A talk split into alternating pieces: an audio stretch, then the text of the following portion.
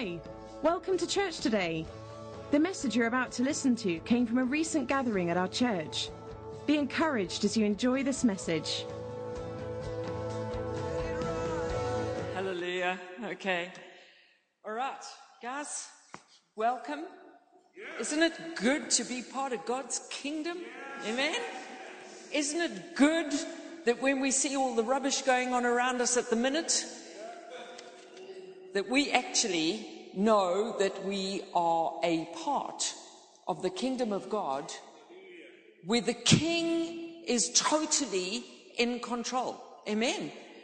And, and, and though there's chaos on the earth, there is this glorious knowledge that Jesus is our king. So, guys, I am moving straight on from where we were two weeks ago. Two weeks ago, we looked at the need to understand the, um, the heart of God and that He had built within us a heart that He wanted us to really um, commit to Him. And we, we spoke of um, quite a few things. I'm not going back there, but I want us to start with what I've got up on the screen at the minute and that is Psalm 139 and verse 14, that we are fearfully and wonderfully made. And that is because we're going to nitpick a bit and, and pick out some of the areas where we need to really be sure that we are committing to God. Amen.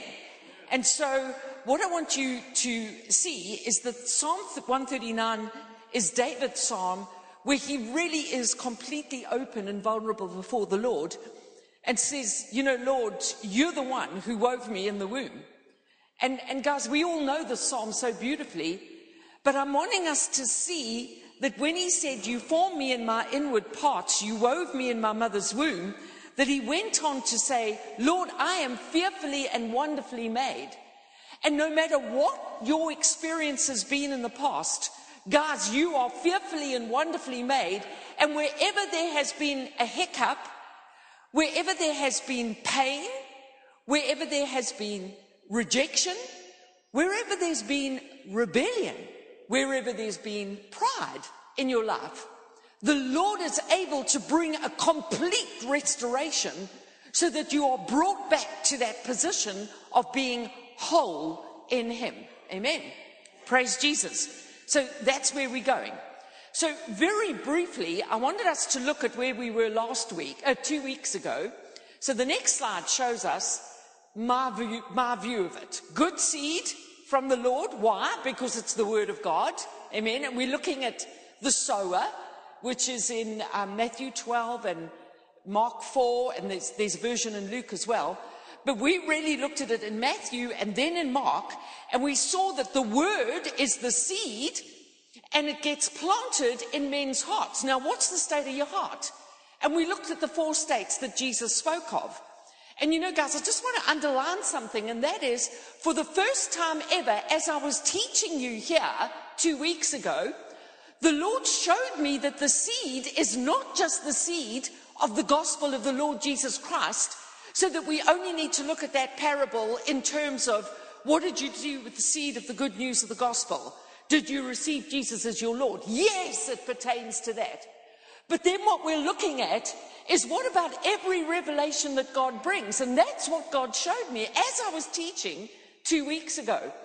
So I'm going to use one that's really important to this congregation and say, what about the seed, the good seed of the gospel pertaining to David's tabernacle? See, what did we do with that seed? Did we just say, ah, no, that's just the young people, and let it fall on a hardened heart? Or when we heard the seed, the word about the restoration of David's tabernacle, what did we do with it? Did we say, well, what's wrong with an organ? We'll just stick with an organ. How boring. We need an organ, but it needs to be in the midst of all the other. You okay? I can remember playing the organ back when I was a teenager because they didn't have anybody else. And it was one of those, we didn't even have electricity for that organ. So I had to pump it with my feet, you know, so two feet going, but you're sitting. and and as the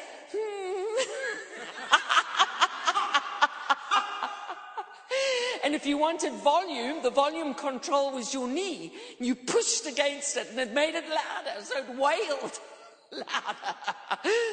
Do we want that? You see, no, we don't want that, you see. So then what are we going to do? So if we embrace the word about the restoration of David's tabernacle, then we would be understanding that to reach into that place of intimacy with God, that there's going to be an opening of our hearts, and out of that is going to come 30 fold, 60 fold, 100 fold increase regarding praise and worship. Amen. Okay. So then what about the word of deliverance? What are you going to do with that? Are you going to say, no, no, no, no, no, no, come on now, come on now. I only, I only listen to the word that is about the kingdom. I don't listen to stuff that is, you know, sort of uncomfortable. You know, so, so what are you going to do with that word? Are you going to embrace it? Are, are you going to be free to be delivered so that out of that will come an amazing harvest where you'll be able to pray with people and they will be set free. And there's going to be a harvest 30 fold, 60 fold, 100 fold. Are you with me? So I just wanted to emphasize that because sometimes when a word comes, a revelation, rhema word comes to you within a preach, you know, you're so bowled over by it, but that you don't necessarily bring it fully. And so I just wanted to underline it. Okay, so bless you for just bearing through with that with me again. So now um, I'm bringing up an old um, graphic that I've used before, Elizabeth. So the next one, and just the first man, that's fine. Man, a tripart being. You've seen this. You're going to see three circles: spirit, soul, and body. You've seen it before, okay? But because last week where I was, not sorry, a fortnight ago, where I was trying to fit far too much into the time available. and, and in the middle of everything, I said something, and bless her, Sheila said, Anne, you know. So I thought, okay, let's clear that up right at the beginning before I'm in a rush. so I just wanted to say this in terms of the spirit. So the next one, Who's been invited to occupy your spirit? Okay, so spirit, soul, and body. I'm starting there. Who's been invited to occupy your spirit? You see, if you are a devil worshipper, if you're a, a, a Satan worshipper, then you would have asked Satan in, and he would occupy your spirit man, so that everything you did was done from a seared spirit from a spirit that has been given over to the devil. Now, if there's anybody in this room who's done that, do not fear, because if you desire to be set free of that, you know, to be, because you are possessed of the devil, your spirit is possessed of the devil. If you want to be free of that, we pray in the name of Jesus, because the authority of the name of Jesus is such that you will be set free. Amen. So you know, I would say that with fairly thorough uh, assurance that everybody that I can see in this room is not in that situation, that they're not devil worshippers. You know, how do you tell what a devil worshipper looks like? Have they got a Halloween costume on? Some of them have. So that's absolutely right, you know. But sometimes they look like normal people. You know, I remember when I was a kid, we were always concerned about the Russians were coming. You know, so the Russians were coming. And I, I remember a teacher once saying to us, What does a Russian look like? So, uh, no, not a Russian. What does a communist look like? And we found it very difficult to define it. And then I had another teacher who put a couple of, of photographs out on a desk and said, You know, which one of these is a communist? Because we really feared communism in those days. Okay, so I'm back from where the dinosaurs were. I know that, okay, but because Russia is sort of a friend these days, you know. Oh, I don't know about that either, but maybe the Russians are coming all over again. I don't know. but we found real difficulty in pointing out the one that we thought was a Russian. I mean, or, a communist. Well, we were looking at Russians as communists in those days, you know, because they were the baddies. And um, they kept on coming up with these submarines, you know. And, okay. So anyway, what I've learned is sometimes the people that Satan plants in your midst, you think are great. And then you discover that actually they've given their spirit over to the enemy and that they are possessed of the devil. And sometimes they don't want to be, guys, but they're trapped by their own decision, their own will. Okay? And they've ended up in this terrible situation. So I wanted to emphasize that because I'm going to say a couple of things, you know, in the next 10, 15 minutes or so, where you're going to think, well, is that possession or is that demonization? Is that, you know, uh, satanic possession or is it demonization? And I want you to see that there is a distinction and there is a difference. Because many times people will actually, for I'm going to use an example, that when they get angry, you see their countenance change. Now, who did we see that happen to? Saul, King Saul. He would be so angry with David that his countenance would change. That's what the scripture tells us. And he would pick up his spear murderously and he would aim it at David's heart. You see? So, guys, I want to share with you that um, when we see a countenance change, it's because the person has lost control of their own emotions because anger is an emotion. And as a result of that, they allow the enemy's influence to actually cause incredible harm to their soul, to their, um, um, because it impacts the mind and it impacts the will. And, and, and sometimes they do the most murderous things.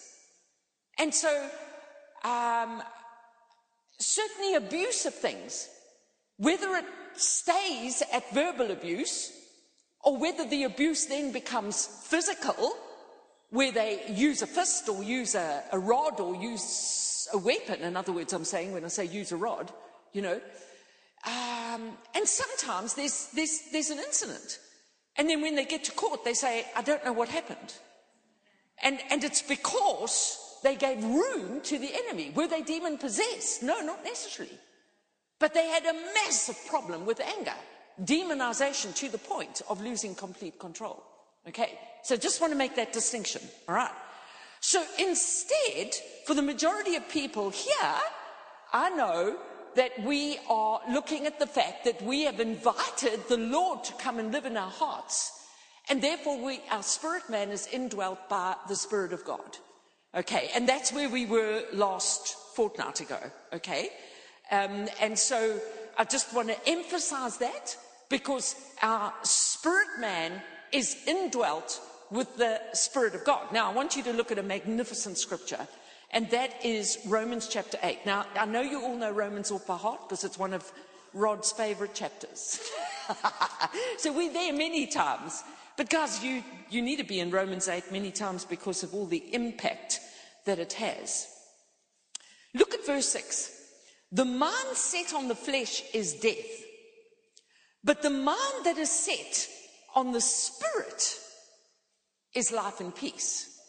So let's pick up the next one, Elizabeth, because there's the soul. Now remember, we said the soul is life, okay? And you can see that I've divided that up into three sections. So we've got the mind. Um, you can see those little flags. The mind. We've got the will. And we've got the emotions. And I've got them kind of straddled across the soul. But they're pointing at the spirit man at the minute. And we could have them pointing the other way as well. So I should have bi-directional arrows is really what I'm saying. Because what is in your spirit man influences what's in, in your soul. What you allow to come into your soul influences what is in your spirit man. Okay, do you hear that? Because this will set you free. Okay, so I want us to look particularly at Romans 8, drop down to verse 26. And it's talking about um, the, the, the fruit of the Spirit. And it says in verse 26, in the same way, the Spirit also helps our weaknesses, for we don't know how to pray as we should. But the Spirit Himself intercedes for us with groanings that are too deep for words.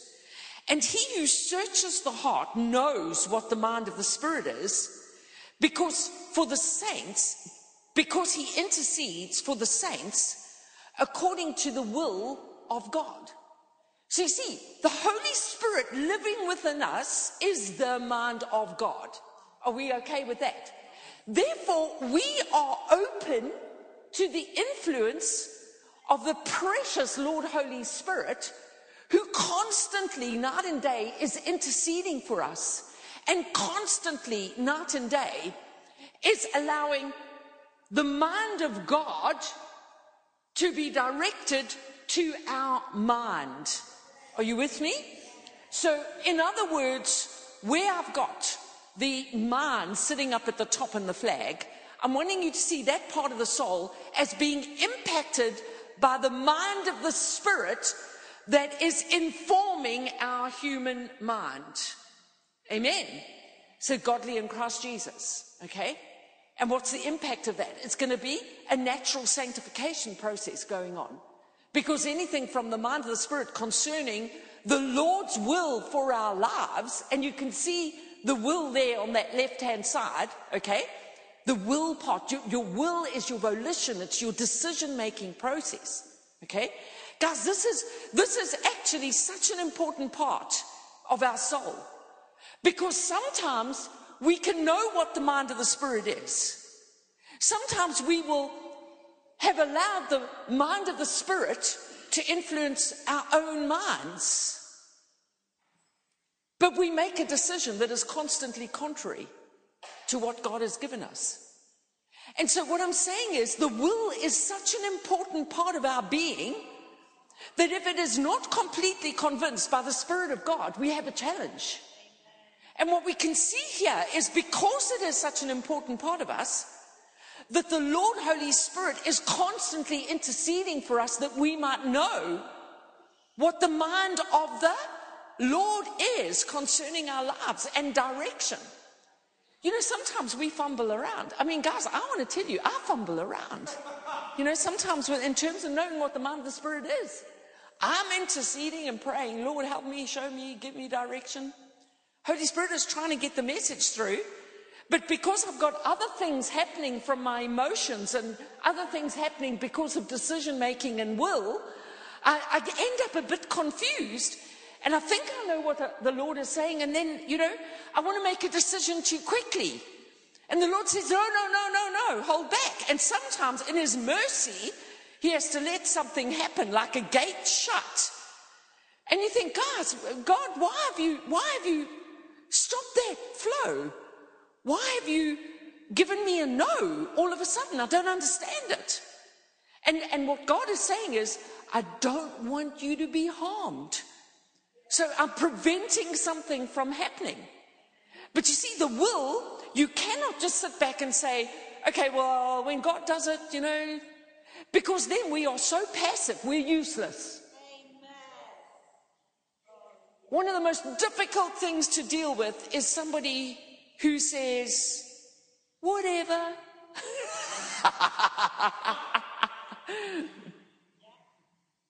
Don't be like that. Because God loves it when we start getting our will into action according to His will.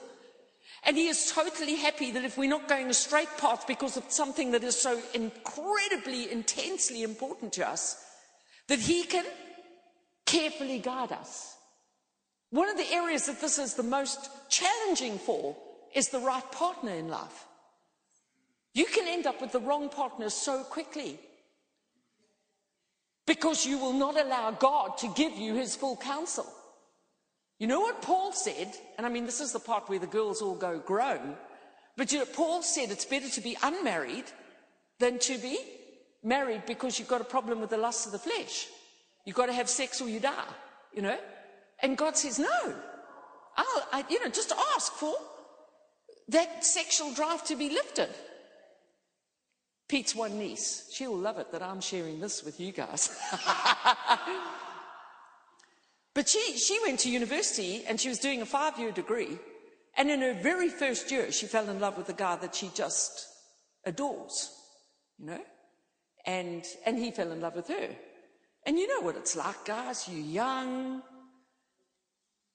This doesn't exclude all the older people, okay? I just, I, and I want the young ones to know that, because sometimes the young ones think that once you get past a certain age, you know, you don't function.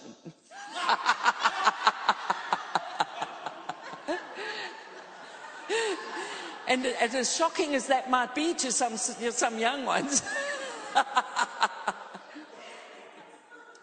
Anyway, I mean, they fell in love with each other, and, and now they had, they had five years. He was studying to be a lawyer. She was studying to be a dietitian of, you know, uh, or n- not a dietitian, something along those lines, anyway. You know, five years. And they wanted to honor God. They loved God, wanted to honor God. So, now, you know, whenever she came home, at, that, that, was like every um, trimester, she'd say, oh you know, I just love this man and it's such a long time. And, and, and we, all I could do was hang in there prayers, you know, hang in there, hang in there. Don't for the sake of, you know, the lust of the flesh, rush into something. And then the next time I saw her, just this incredible peace and calm. And said, Are you guys still going out together? You know, because said, it was just almost an abnormal peace and calm. And she said, Yes, but God showed us that we should pray and ask Him to remove the physical desire uh, for each other until we are married. And God had honored that, guys. And the miracle of it, you know, it was just an amazing thing. Okay. So I want to share that with you because I had terrible news about a month ago of a, a lady that I've lost contact with completely who was very involved in the Bible College with me, um, just an amazing administrator. And there was a disaster, and her husband, um, unfortunately, uh, fell in love with somebody else and they were divorced. But because of the need for protection and security, she married a man. God said, don't do it. And her family pushed her into it because they couldn't look after her any longer. And he was professing to be a Christian. And I want you to hear that, girls. And guys, the same thing happens because sometimes girls do this.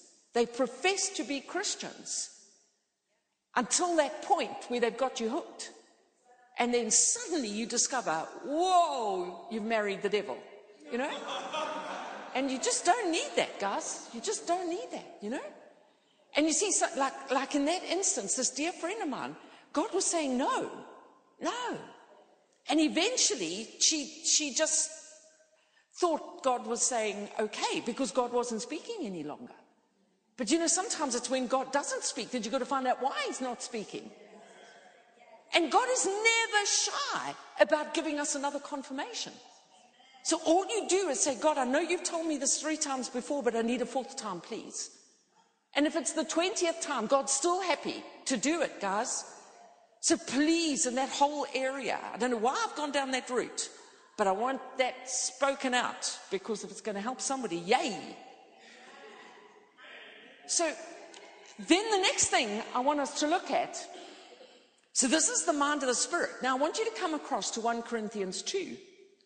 And in 1 Corinthians 2, we've got this amazing little set of verses where it begins to talk about how we have become um, sons of God. And look, look at verse 11. So 1 Corinthians 2, who among man knows the thoughts of a man? Verse 11, except the spirit of the man which is in him.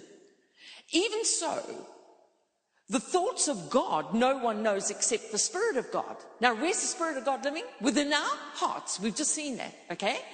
So, the Spirit of God knows the thoughts of God. And um, drop down to 14.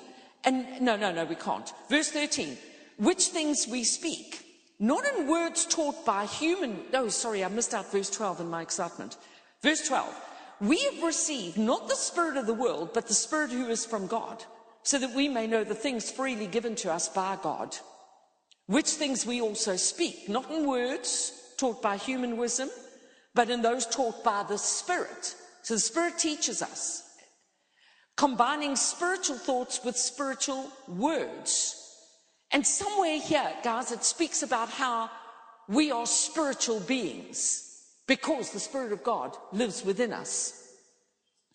A natural man, verse 14, doesn't accept the things of the Spirit of God, for they're foolishness to him, and he can't understand them because they are spiritually appraised, and he just doesn't get that. Okay? But we, sorry, but he who is spiritual appraises all things, yet he himself is appraised by no one except God. For who has known the mind of the Lord that he will instruct him?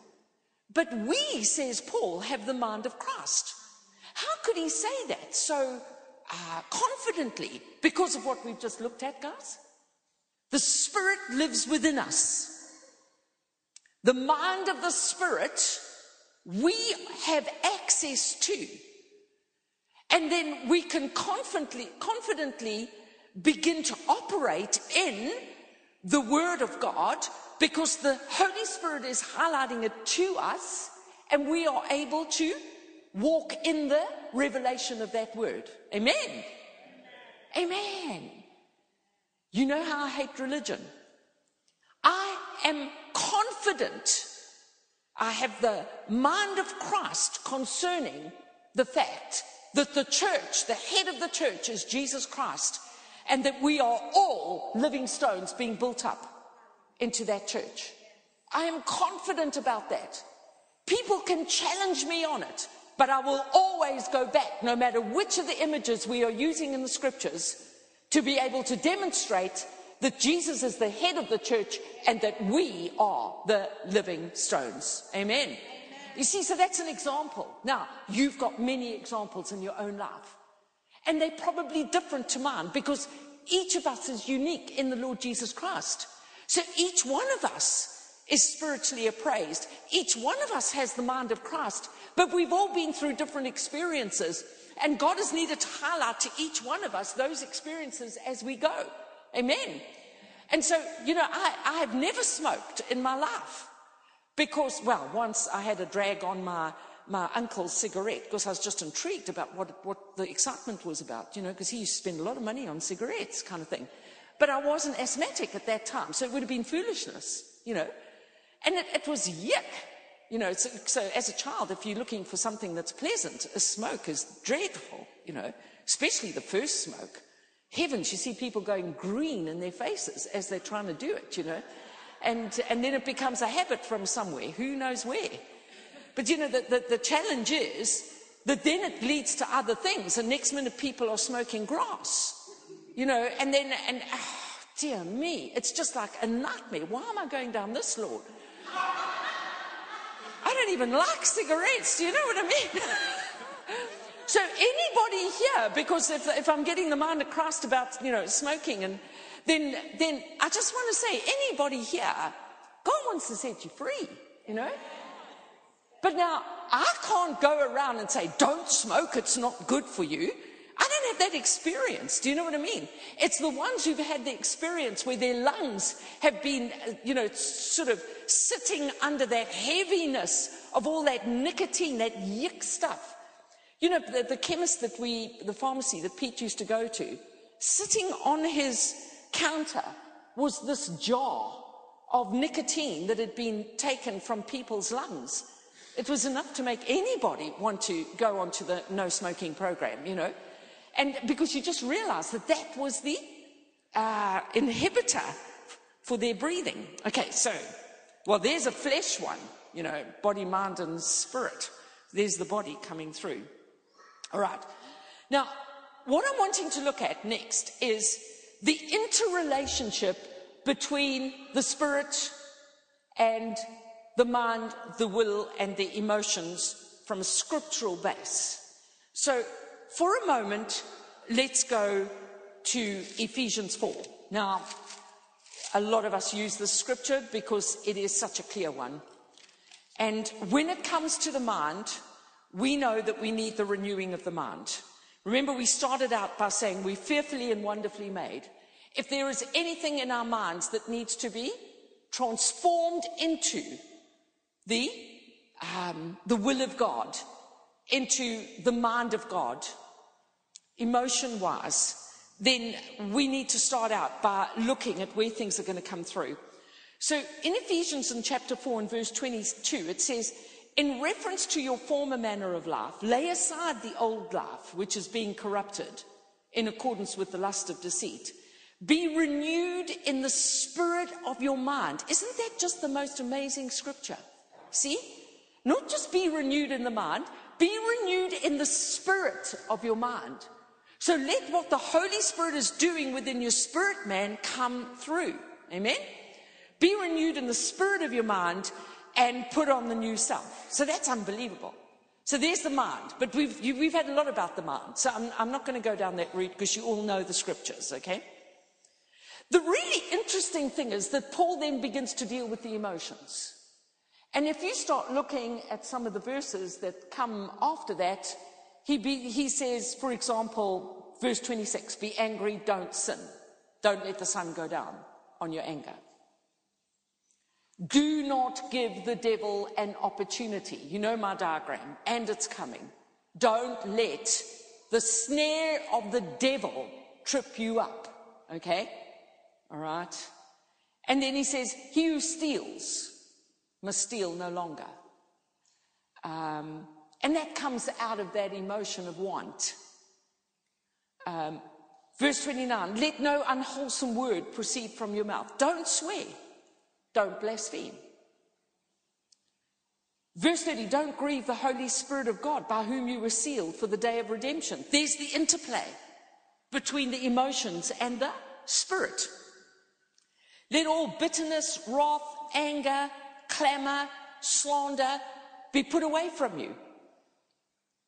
Most interesting because it's a putting away. Don't be part of slander.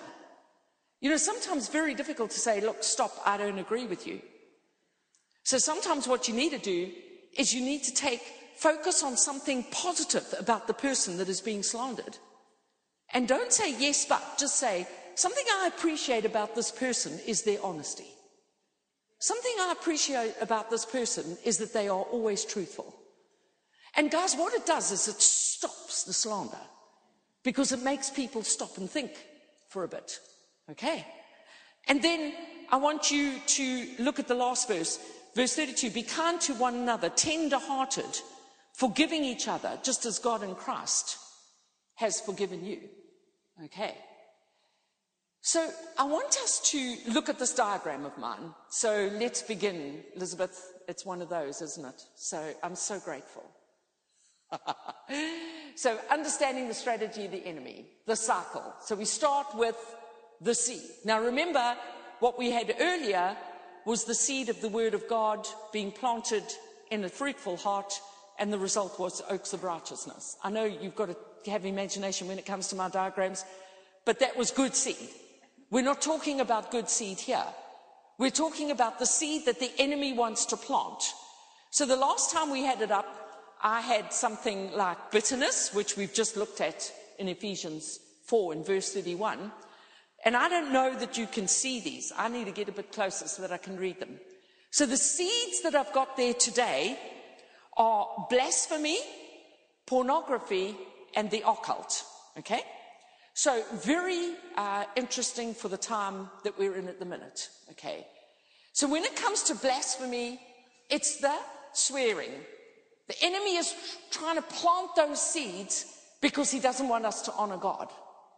And so um, it's very interesting that these days, when you see that somebody has said, "Oh my God," you know how they do it, just like, um, "Oh goodness," see, um, that when they when they put that into print, it's now got a small g. Because often when they say, oh my God, on TV, I say, who is your God? I mean, they can't hear me, unfortunately, but you know, that's, that's, that, you know, because that's, that's right, Jason. Absolutely. See, but, but if, if they knew it was Satan, they'd say, oh, come on, you're having a laugh. But because they are happy that it's any old God, they think, you know, they, they don't even think, guys. They don't think. It just slips out their mouths, you know.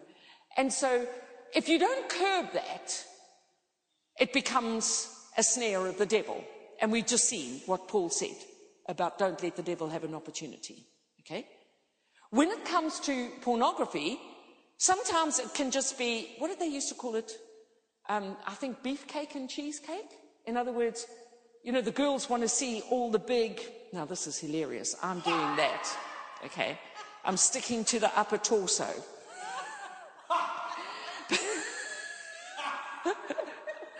so the girls want to see the guys, you know. So D- David Beckham is a prime example. He went and sold himself, didn't he? You know.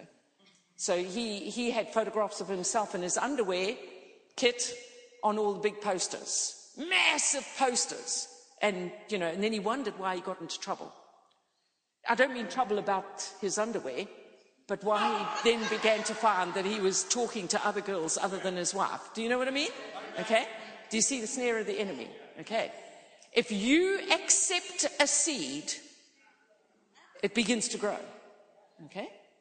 And then the last one that I've got up there is the occult.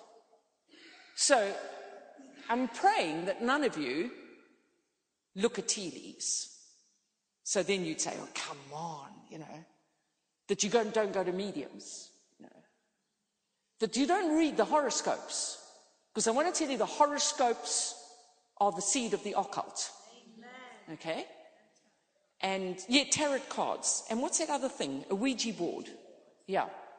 My dear younger son came to me, he was in his seventh year, and he came to me and he said it was after exams and people were just reading comics and reading stuff. And he came home and he said, Aren't Ouija boards wrong? Yes. How did you know about a Ouija board, Paul?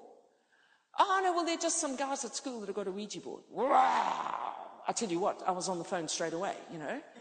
And I got a hold of the head and I said, Are you aware that some of the kids are playing with Ouija boards? No! And at that stage, it was big news in South Africa not to allow the occult to come into the schools. And so um, I don't know where they are at the minute. But as a result of that, um, they stopped it straight away. Now, my son would not let us know anything that was going on at school for the next five years. because he feared that his mother was going to pick up the phone and phone the headmaster. And the only reason why I picked up the phone was because it was going to take too long for me to get down there before he left school.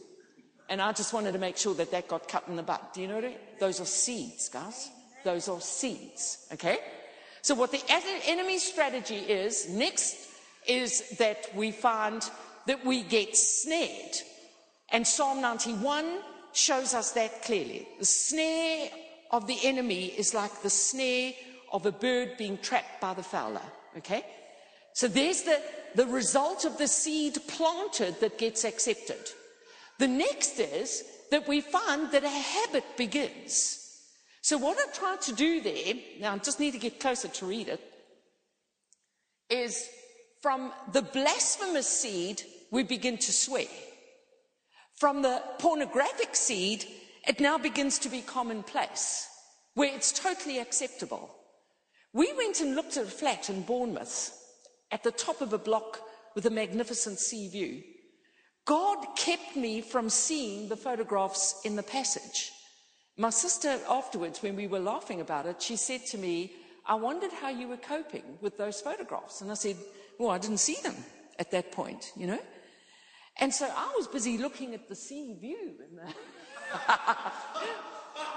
But then when I came out the kitchen, I looked at this photograph on the wall right opposite the kitchen, which was the beginning of this array, and it was a very artful photograph of somebody in the nude, where they were sitting in the fetal position. And I looked at that and I thought, dear me, is, you know, is this man, um, is this man, okay, is this man gay? You could speak it out, you know, because that was the immediate thing that I saw a naked man on the wall. Uh, but very artful. So, does that make it acceptable? It's a seed. What are you going to do with it? See, that, that, guys, that's how we've got to look at these things. Recognize it. If that's a seed that is going to bring in something that is unrighteous, what am I going to do with it? And you need to reject it. And you need to get rid of it if it's something along those lines that is going to cause um, a hiccup in your spiritual growth. Because I'm looking at this in terms of not being a legalist about what's right and what's wrong. I'm looking at this in terms of how are you going to grow in righteousness and in fulfillment? Amen. And of, of God's will for your life. Because we want God's will for our lives, but then we accept some of these seeds and we allow these habits to form. And God says no. You know, let the Spirit of God influence the spirit of man. In other words, your mind that is within you. Amen. And, and quite frankly, when I went out that flat, I discovered that there were another four. And I think it was the members of his family. And each of them was in a very tasteful nude pose. Huge, guys. You know, that, that hut, but on the wall. Now, that's very different to my photographs that sit on my sideboard.